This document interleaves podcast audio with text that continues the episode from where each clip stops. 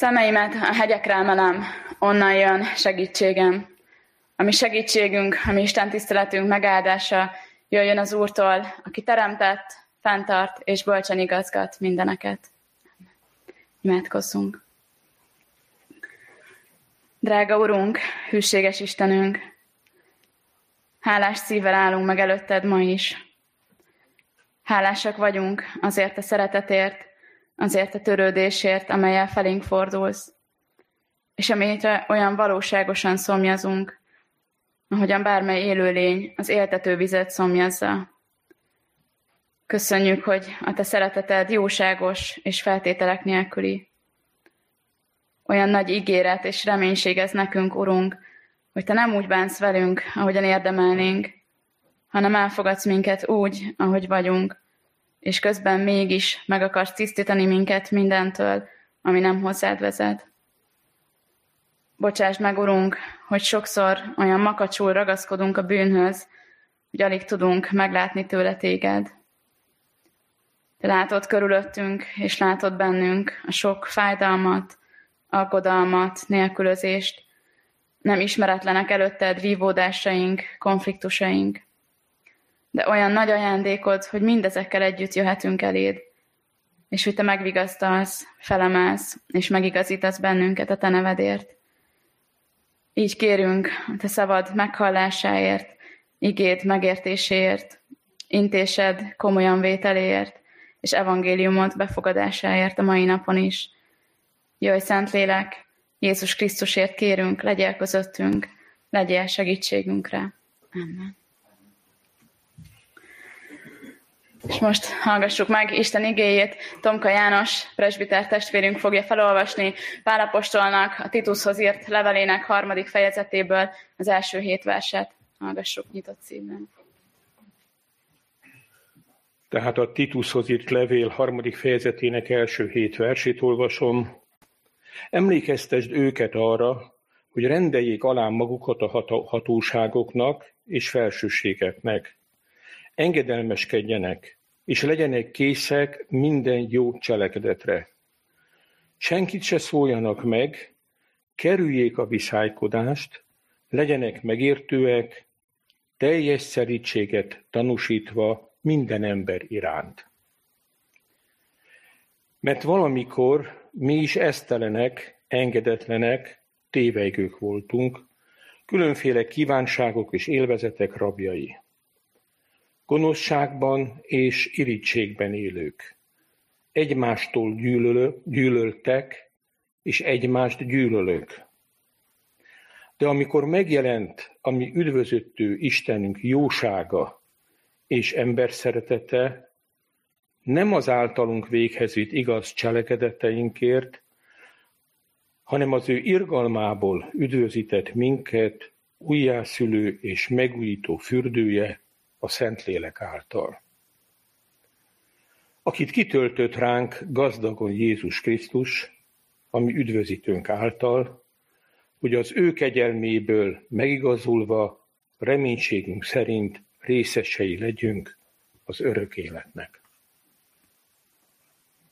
Köszönjük szépen. Nos, úgy tűnik, hogy Pál szereti az ilyen eh, sokkoló, botránkozást keltő felütéseket. Ez a mai napra rendelt ige és a múlt hetihez hasonlóan sokunknak felháborító, provokáló lehet első hallásra. Emlékeztek ott a, a múlt hetiben Pál a saját tökéletességére irányítja rá a figyelmet, és az ő követésére hívja a Filippi gyülekezetet. Most pedig Tituson keresztül a krétaiaknak üzen két dolgot. Az első, hogy minden földi uralkodónak rendeljék alá magukat. És a másik, minden ember iránt legyenek megértők, kedvesek és minden jót cselekvők. Ez a második része ez még úgy rendben is van első hallásra. Szeretnénk ilyen kedvesen, szépen, jól élni, és közben ez még trendi is ma, tehát mindenkit szeretni, mindenkit megérteni, mindenkit elfogadni. Akkor mi ezzel a baj? Ha nagyon komolyan vesszük és mélyen átgondoljuk, fenntartásaink lehetnek ezzel. Mindenkivel jót tenni? Azzal is, akiben semmi jót nem látok? aki megkeseríti az életemet, akivel viszályban vagyok, aki valami nagy sérelmet okozott nekem, akiben gonosz indulatot látok, aki nem hajlandó együttműködni. Azután tényleg senkit ne szóljunk meg a háta mögött sem? Kedvesen, építő kritikával sem? Akkor sem, hogyha biztosan látjuk, hogy nem jó, amit tesz? Vagy mit jelenthet ez? És végül megértés és teljes szerítség, sehol egy pici zsörtölődés, egy sóhajtás, egy ciccegés. Szóval talán ez sem olyan egyszerű mégsem. De még nehezebb az első felszólítás. Magukat alávetve engedelmeskedjenek is az uralkodónak és a felsőbbségnek, vagyis a hatalomnak. Hol él Pál, kérdezhetnénk. Nem a római birodalomban, ahol üldözik a keresztényeket, és több százezren élnek elnyomásban? Ennek vessék alá magukat tényleg? Ez már végképp érthetetlen a krétaiak számára, és érthetetlen lehet a mi számunkra is, akik ma próbáljuk ezt magunkra alkalmazni. Hol van akkor a kiállás a jogainkért, a szavunk felemelése a jogos követeléseinkért, politikai öntudat? Nos, ebben a figyelmeztetésben mindezt hiába keressük. Pál itt, a pásztori levelek legvégén az ő etikai iránymutatásai összefoglalásaként engedelmességet és jó cselekedetekre való készséget vár. Csak így önmagában fenntartások, apró betűs részek, kiskapuk nélkül. Tudjátok, a szerződésekben szoktak lenni ilyen kiskapuk, amik arról szólnak, hogy mikor, milyen esetekben, milyen körülmények fennállása esetén nem kell mégsem teljesíteni a szerződésben foglaltakat. És néha ezek a részek hosszabbak, mint maga a szerződés lényegi része. Nem állítom, hogy ezektől ment el a kedvem a jogi diplomám használatba vételétől, de nagyon nagy lázba sem hoztak. És ha jobban belegondolunk, az életünk is tele van ilyen apró betűs részekkel, ilyen kis kikötésekkel. Megcsinálok valamit, ha te is megteszel nekem valamit. Mindent megteszek, amit kérsz, de azért azt ne várt, hogy magamat nagyon hátra helyezzem ebben. Elismerem, hogy hibáztam, de neked is változtatnod kellene valamin a viselkedésedben. Vagy a gyereknevelésünk. Olvasok neked mesét, ha idehozod a könyvet, mire háromig számolok. Vagy játszom veled, ha felöltöztél. De a szüleinkhez való viszonyunk sem különb sokszor. Megpróbálom, amit javasolsz, csak először még kipróbálok valami mást, valami saját ötletet. De ilyen mondatokat, ilyen apróbetűs részeket itt ebben az igében nem találunk. Tiszta, engedelmesség és a jó feltétlen cselekvése. Szeretnénk ezt jobban érteni, ezt, amit elsőre nehéz értenünk, hogy miért éppen ezt kéri Pál a hallgatóságától. Erről a miértről fogok beszélni. Miért éppen az engedelmesség és a jó cselekvése, és mi az oka, illetve mi lehet a célja ezeknek a felszólításoknak.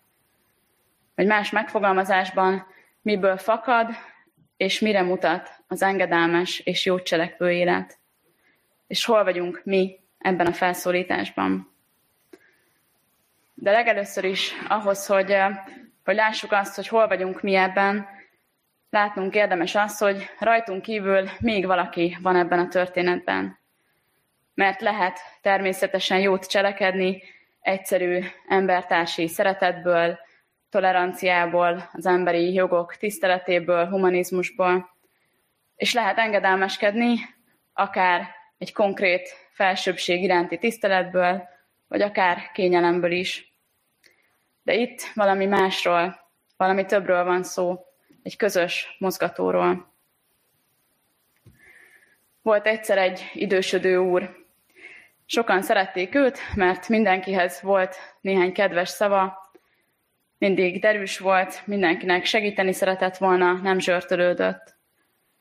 Sokan viszont éppen azért nem szerették, mert a legtöbb helyzetben valószínűtlenül kedves volt.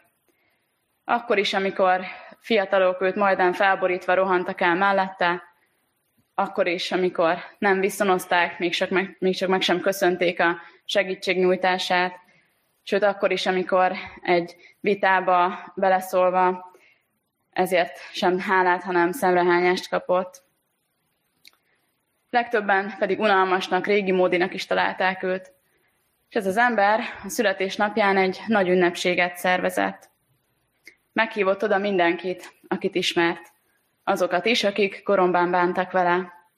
És volt ott minden, amit csak el tudtok képzelni. Zene, tánc, tűzijáték, pompás fények és díszek, a legkiválóbb ennivalók és innivalók. Sőt, minden meghívott, még egy apró ajándékot is kapott az ünnepség végén, amivel hazatérhetett. Azok is, akik a bácsit lenézték, gúnyolták, kinevették, akik köszönés nélkül elmentek mellette az utcán, vagy éppen a háta mögött súgtak össze. Miért? Emberileg olyan érthetetlen ez, miért teszi ilyet valaki azokkal, akik így bánnak vele, miért hívja meg a saját születésnapjára, és kedveskedik nekik mindenfélével. Amikor ott van annyi más ember, akiknek kedveskedhetne, akik nem így bántak vele. Fordítsuk le ezt a történetet, fordítsuk le azt, ami nyilvánvaló. Miért teszi ezt velünk Isten, amikor minden vele és egymással szemben elkövetett bűnünk ellenére meghív minket az ő asztalához? És bizonyára nem azért, mert elegánsan felöltöztünk, udvariasan felköszöntöttük őt, és nagyon szépen viselkedtünk. Egyrészt, mert ezek nem is volnának igazak, másrészt pedig ő nem nézi ezt, amikor a meghívót készíti. Egyszerűen azért teszi ezt, mert jóságos és szerető Istenünk ő. Ő ismeri és szereti azokat is, akik nem ismerik, nem tisztelik őt mert ezek a lényéhez tartozó alapvető jellemzők. Nincs mérlegelés, nincsenek kiskapuk, csak ez a szeretet és jóság. Ő irgalmából és nem cselekedeteinkből következően hív meg minket, ahogy a felolvasott igében is hallottuk, és a hitvallásainkkal megvalljuk. De honnan tudhatjuk ezt? Honnan tudhatjuk ezt az egészet meg? Hiszen Isten létét, jóságát és szeretetét nem tudjuk leírásokból megismerni, még hitvallásokból sem. De nem kell a fantáziánkkal sem elképzelni, vagy tudományosan kikutatnunk, vagy valaki másnak látatlanul elhinnünk, hanem ő maga tette azt nyilvánvalóvá egyszülött fia életével, halálával és feltámadásával. Mert úgy szerette Isten a világot, hogy egyszülött fiát adta, hogy aki hisz ő benne, el hanem örök élete legyen. Ezzel a momentummal, Jézus Krisztus megjelenésével jelent meg a mi üdvözítő Istenünk jósága és ember szeretete a világban. Így vált nekünk is megragadhatóvá, kézzelfoghatóvá, megtapasztalhatóvá, jelenlévővé az, ami egyébként nem megfogható. Igaz, nem vált még mindenki számára nyilvánvalóvá, vannak, akik nem így látják, akik nem ilyennek ismerik Istent. De a szívbe írt törvény, amely mindannyiunkban ott van, ezt keresi, erre szomjazik, erre a mindenek fölötti szeretetre vágyakozik, ennek a megtapasztalására. Vágyakozhatnánk-e ilyen elemi erővel valamire, ami nincsen? Vagy kell -e nagyobb bizonyíték annál, mint amikor a szívünk egészen bizonyosan tud valamit? kételkedik-e valaki az anyai vagy a gyermeki szeretetben, a friss házasok szerelmében, vagy éppen az 50 éve házasok meg-megújuló szeretetében. Nincs rá bizonyítékunk, nem tudjuk kezünkkel megfogni, megmérni, lefotózni sem. Egyszerűen csak tudjuk, hogy ez így van. De ezeknél is nagyobb van itt. Az Isten irántunk való szeretete, ami Jézus Krisztus által biztosabb és valóságosabb bármilyen földi valóságnál. Akár megragadtuk már, akár nem. Ez a szeretet és ez az írgalom a forrása a mi újjászületésünknek és megújulásunknak a Szentlélek által, amiről az igen szól hozzánk. Óriási, felfoghatatlan ajándék ez. Amikor Jézus Krisztus megszületik valaki életében, akkor ezzel nem csak megajándékozottá válunk, hanem születésnaposokká is, mert újjászületés történik általa.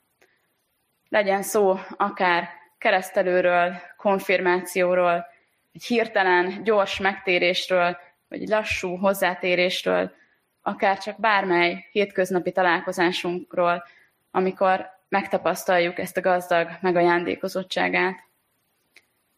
Kutatjuk ennek a titkát, ezt kutatja Nikodémus is, mint olyan sokan, amikor Jézussal beszél, és próbálja megérteni, és erről kérdezgeti Jézust, hogy, hogy hogyan lehetséges ez, hogyan történhet ez az újjászületés, vissza kellett érnem édesanyám méhébe, és újra megszületnem. Jézus ezt mondja neki, bizony, bizony mondom neked, ha valaki nem születik víztől és lélektől, nem mehet be az Isten országába. Ami testtől született, test az, és ami lélektől született, lélek az. Ne csodálkozz, hogy ezt mondtam neked, újonnan kell születnetek. A szél fúj, merre akar. Hallod az zúgását, de nem tudod, honnan jön és hová megy. Így van mindenki, aki a lélektől született. És eh, ezzel a, az egészen nem csak Jézus Krisztus jelenik meg, születik meg a mi életünkben, hanem a Szentlélek is kiárad minden vele való találkozáskor. Nem csak az első karácsonyon vagy pünkösdön, nem csak évente egyszer, vagy csak kivételes alkalmakkor kivételes embereknek, hanem minden napon, amikor valaki őt keresi, meglátja, közeledik hozzá. Az Atya hatalmából történik ez a Szentlélek közvetítésével, a Jézus Krisztusban megjelent valóság által. Ez így együtt a Szent Háromság Isten tökéletes ajándék a számunkra. És ha ezt, ha ezt megtapasztaltad már, ha megragadott már ennek a valóságossága, ha oda bújtál már hozzá úgy, mint a legszerelmesebb pillanatodban a kedvesedhez, a házastársadhoz, vagy ahogyan a pici gyermek bújik az édesanyjához, vagy az édesapjához, akkor nem akarsz, és nem tudsz tőle többet szabadulni, többet. Akkor nem tudsz kikerülni ennek a vonzásából, mert nyomot hagy benned, nem legyinthetsz, hogy ő Isten, én meg ember vagyok, tehát akkor ez nem az én pályám. Nem legyinthetsz, hogy a kegyelemhez úgysem kellenek a cselekedetek, akkor, akkor nem kell ezen nagyon erőlködnünk itt. Lehet, hogy mélyen van az életed.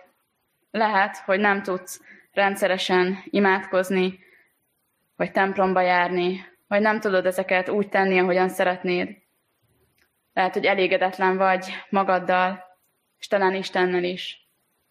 Lehet, hogy sok a gond, a feszültség, a viszály körülötted, bármi. De akkor is ő már ott van, és munkál benned. Keresed, és tenni akarod a jót, mert megjelent az életedben, és egy darabját ott hagyta benned jelként. És ha még nem jelent meg az életedben ilyen valóságosan, akkor is ott van benned az a jel, az a kód, amit mindannyian hordozunk, az Istennel való kapcsolatra teremtés jele, ami miatt keressük, kutatjuk őt, és a nála levő boldogságunkat. Akár nála keressük azt, akár más dolgokban egyelőre. Kapcsolatokban, hivatásban, különféle élvezetekben, a természetben, olyan sokféle módon, de mind-mind erre irányul, hogy ezt a vágyunkat, ezt a hiányunkat betölthessük. És Jézusnak ez a nagyon valóságos és nagyon személyes megtapasztalása, ez az ő megtapasztalható jelenléte az életünkben, ez az oka, és ez az előzménye az engedelmességnek és a jó cselekedeteknek.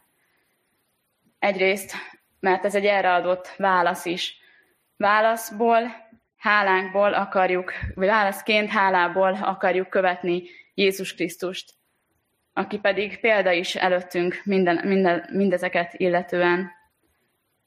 Jézus Krisztus látjuk engedelmes nem csak az atyának, hanem a világi hatalmaknak is. Elég, ha csak az adó esetére gondolunk, ugye, aminek a megfizetésére bíztat, adjátok meg a császárnak, ami a császáré. És közben cselekszi a jót mindenkivel, azzal is, aki nem érdemli meg ezt, akkor is, amikor nincsen ehhez kedve, amikor egyedül szeretne lenni, látjuk ezt az 5000 ember megvendégelésében. Akkor is, amikor mások megbotránkoznak ezen, ezt látjuk a szombati gyógyításokban, csodatételekben.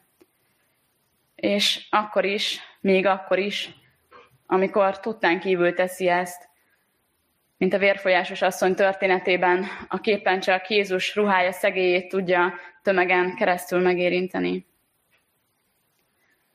De nem csak hálából és példaként követjük, hanem másrészt ez a tehetetlenség törvénye is. Mivel ha megjelent az életünkben, már része annak, így szükségszerű, hogy ez meg is látszon rajtunk. Talán ismeritek a történetet, amikor a székely fiú megkérdezi az apjától, édesapám, ugye az Isten nagyobb nálunk? Igen, fiam, hangzik a válasz.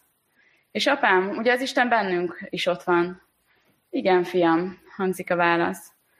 Édesapám, nem kellene akkor az Istennek kilógnia belőlünk? Ha furcsa is ez a kép, igen, de igen, valahogy így szeretne Isten kilógni belőlünk is.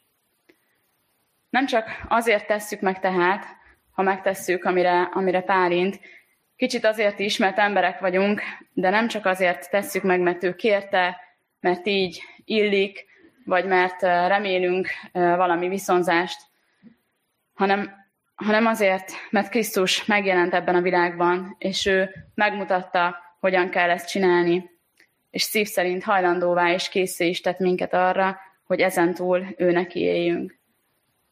Ezt valljuk a Heidelbergi KT első kérdésére adott válaszban is. De mi az az ezen túl? Ezen túl őnek éljünk.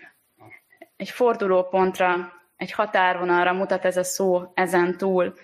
Van valami ez előtt, és van valami ezen túl. Ez egy pont, ahonnan kicsit máshogyan folytatódnak a dolgok, mint ahogy addig mentek. Nekem ez a szó, ez az ezen túl, a konfirmációs felkészítésem egyik legfontosabb, legmeghatározóbb szava volt annak idején. Nagyon sokat gondolkoztam rajta, hogy ez, ez mit jelent. És most itt a gyülekezetben is nemrég megkezdte a konfirmációs felkészülését 16 fiatal, ők is tanulni fogják a Heidelbergi KT kérdéseit és válaszait, és ők is mondják majd, hogy ezen túl. Nem feltétlenül a konfirmációs fogadalom idején válik majd ez a szó hitvallássá, lehet, hogy előtte, lehet, hogy utána, vagy akár sokkal később. Egy olyan ponton, amikor valami megváltozik, és egyszer csak máshogy kezdjük látni azt, ami előttünk, és azt, ami, ami mögöttünk van, és legfőképpen pedig azt, aki fölöttünk van. Mi van az ezen túlnak a két oldalán? Milyen az életünk az újjászülő és megújító fürdő előtt? Látszólag lehet, hogy átlagos, kívülről nézve talán teljesen rendben lévő, sőt, még akár egészen vonzó is lehet. Ahogy Pála nemrég olvasott Filippi levélben írja, miután felsorolja, hogy milyen irigylésre méltó élete volt, ezt mondja, a törvényben követelt igazság szempontjából fedhetetlen voltam.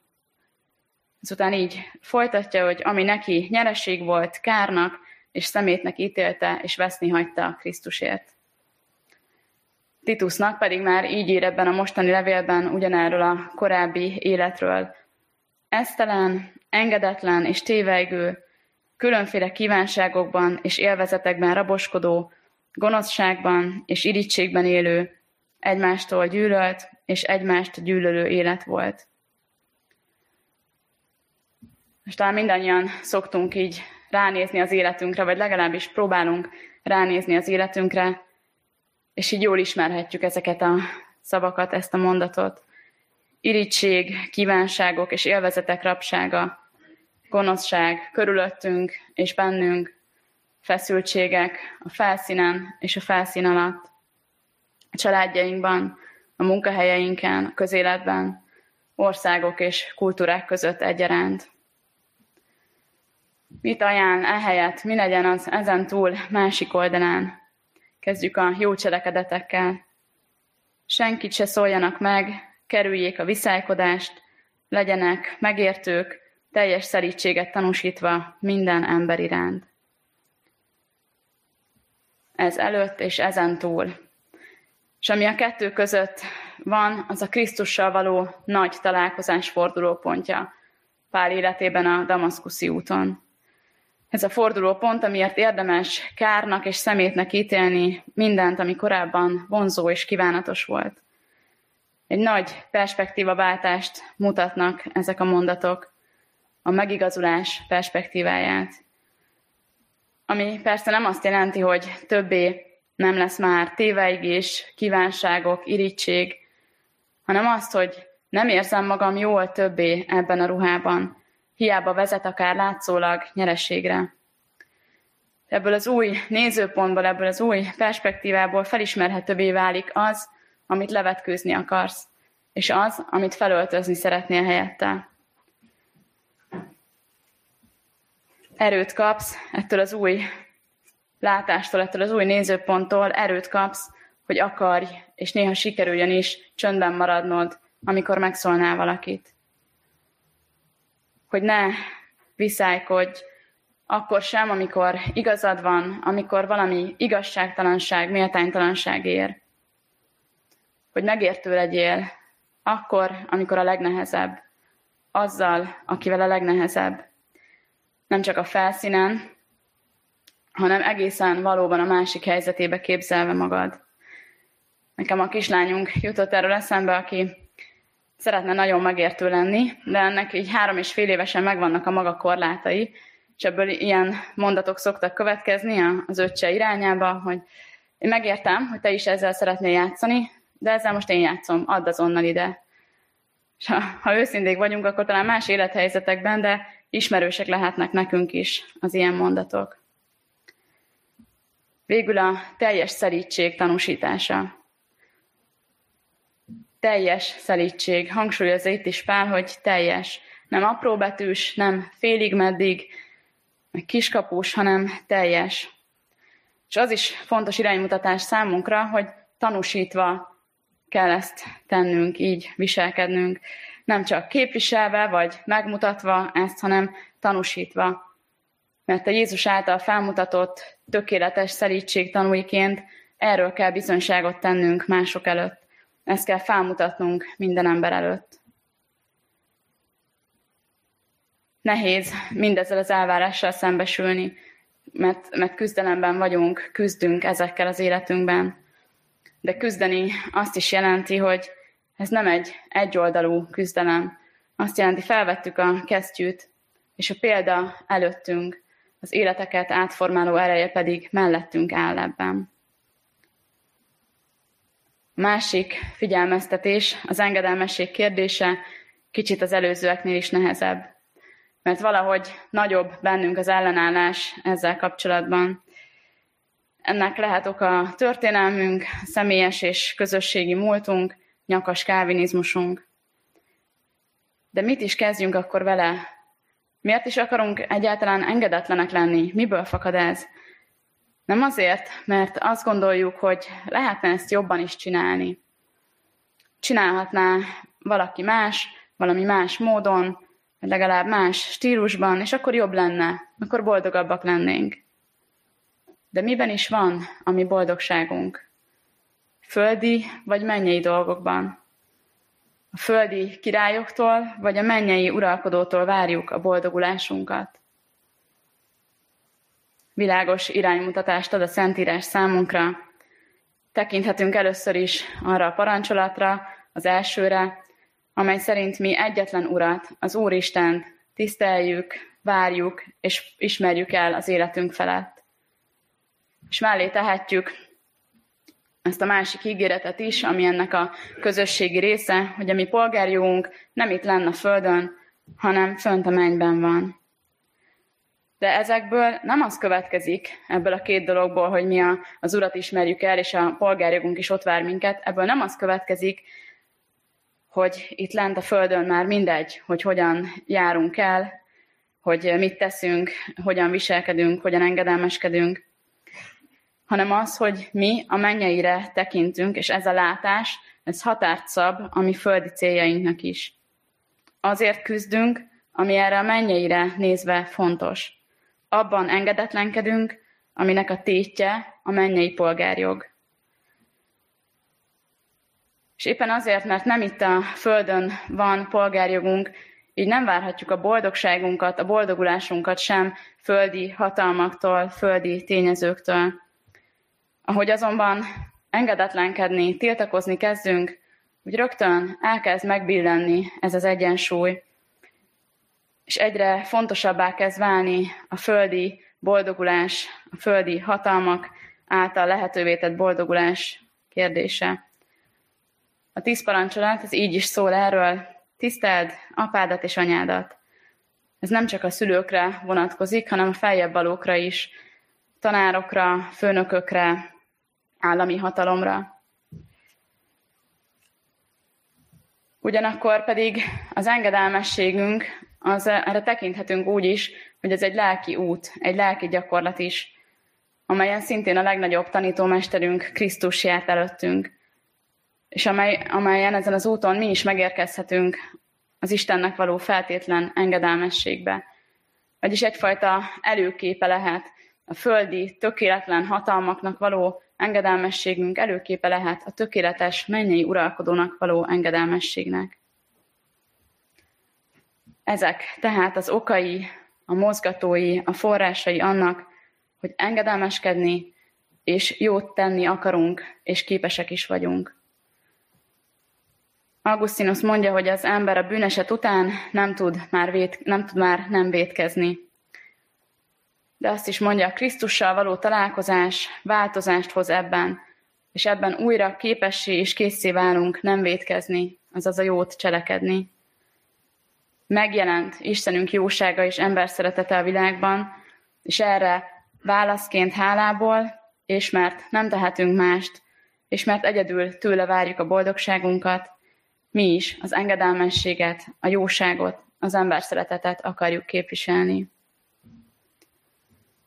Az okok mellett célja is van ennek, célja is van az engedelmességnek és a jó cselekvésnek. Nem csak fakad valamiből, amit látunk, vagy látni igyekszünk, hanem mutat is valamire, amit pedig látni szeretnénk. És ez a valami az Isten országa, erre mutat, ez a célja, az Isten országára, aminek növekednie kell általunk is, ahová Isten visszavár minden eltévedt bárányt. És pásztora, a jó pásztor munkatársakat keres ebben, és ránk is számít. Rajtunk is múlik a mi engedelmességünkön, a mi jó cselekvésünkön, hogy elég vonzó lesz a meghívó, amit a születésnapra kínál. Az engedelmességünk az úgy segít ebben, úgy támogatja ezt a célt, hogy ráirányítja a figyelmet arra, hol keressük mi a boldogságot. A jó cselekvésünk pedig úgy, hogy rámutat arra, akitől várjuk, és aki a világban való megjelenésével már ízelítőt adott belőle. És így vagyunk ott ebben a történetben mi, a kettő között, az ok és a cél között, az Isten kegyelme és az Isten országa között, félúton a megigazulás részeseiként, ami már itt a földi életünkben megkezdődik, és az örök élet reménységével, amelyet a mennyei országban élhetünk majd. Adjunk érte most hálát csendes imádságban, hogy így lehet.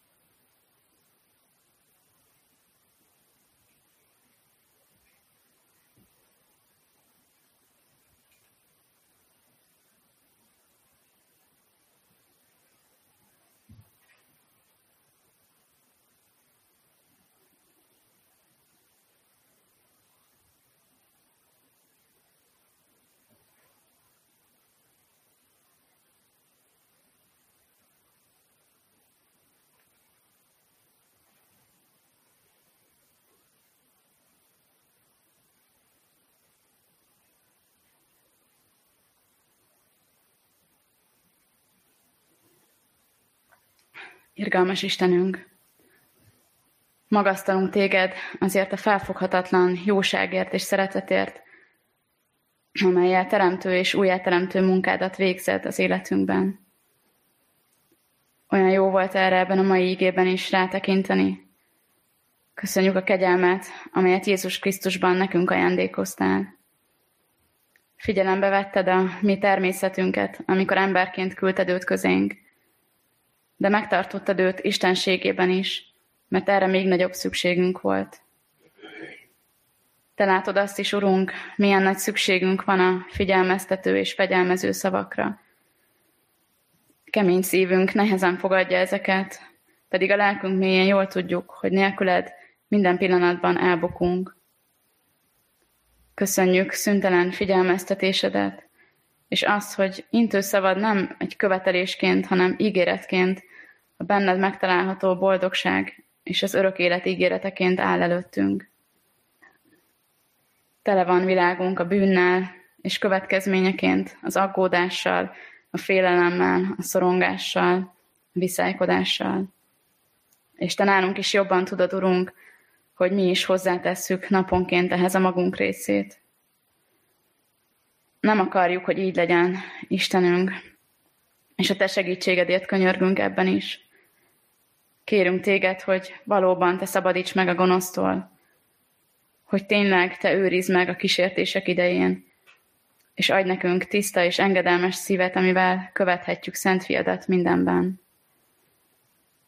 Rá akarunk mutatni életünkkel a Te hatalmadra, így kérünk most a jó cselekedetekre való készségért, uralkodjon ez a készség bennünk. Szent lelked megújító ereje által. Hadd tudjuk tenni a jót, formálni a békét, növelni az egyetértést magunk körül. Ebben erősíts meg minket, különösen is családjainkban, közösségeinkben, egyházunkban és országunkban. És add, hogy, hogy észrevehessük az alkalmakat a jó cselekvésére akkor, amikor nem magától értetődő. És adj hozzá erőt akkor, amikor nehéz. Ezért az erőért kérünk most különösen is azok számára, akik a legnehezebb helyzetekben szolgálnak a te nevedért. Az idősek, a rászorulók, a betegek, a gyászolók között. És ugyanígy erőt és vigasztalásodat kérjük azoknak, akik fájdalmat, betegséget, gyászt hordoznak. És kérünk azokért, akik vigyáznak, akik, akik vágynak a jóra, az igazra, a te szeretetedre, Urunk. Te mutasd meg nekik, hol kereshetik, miből fakad mindez. És kérünk a, a békért a háború után, amit szintén a Te Krisztusban megjelent jóságot formálhat. És kérünk megbékélést közéletünk legfeszültebb pillanataiban is. És legfőképpen kérünk Téged azért, hogy Tedd minden napon élővé bennünk a reménységet, amely az örök életre mutat. Amen. És fennállva imádkozzuk együtt testvérek az Úr Jézustól tanult imádságon. Mi atyánk, aki a mennyekben vagy, szenteltessék meg a te neved, jöjjön el a te országod, legyen meg a te akaratod, amint a mennyben, úgy a földön is.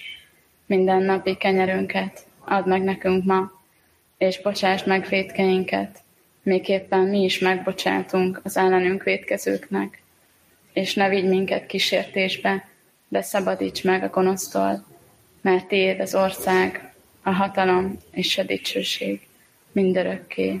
Amen.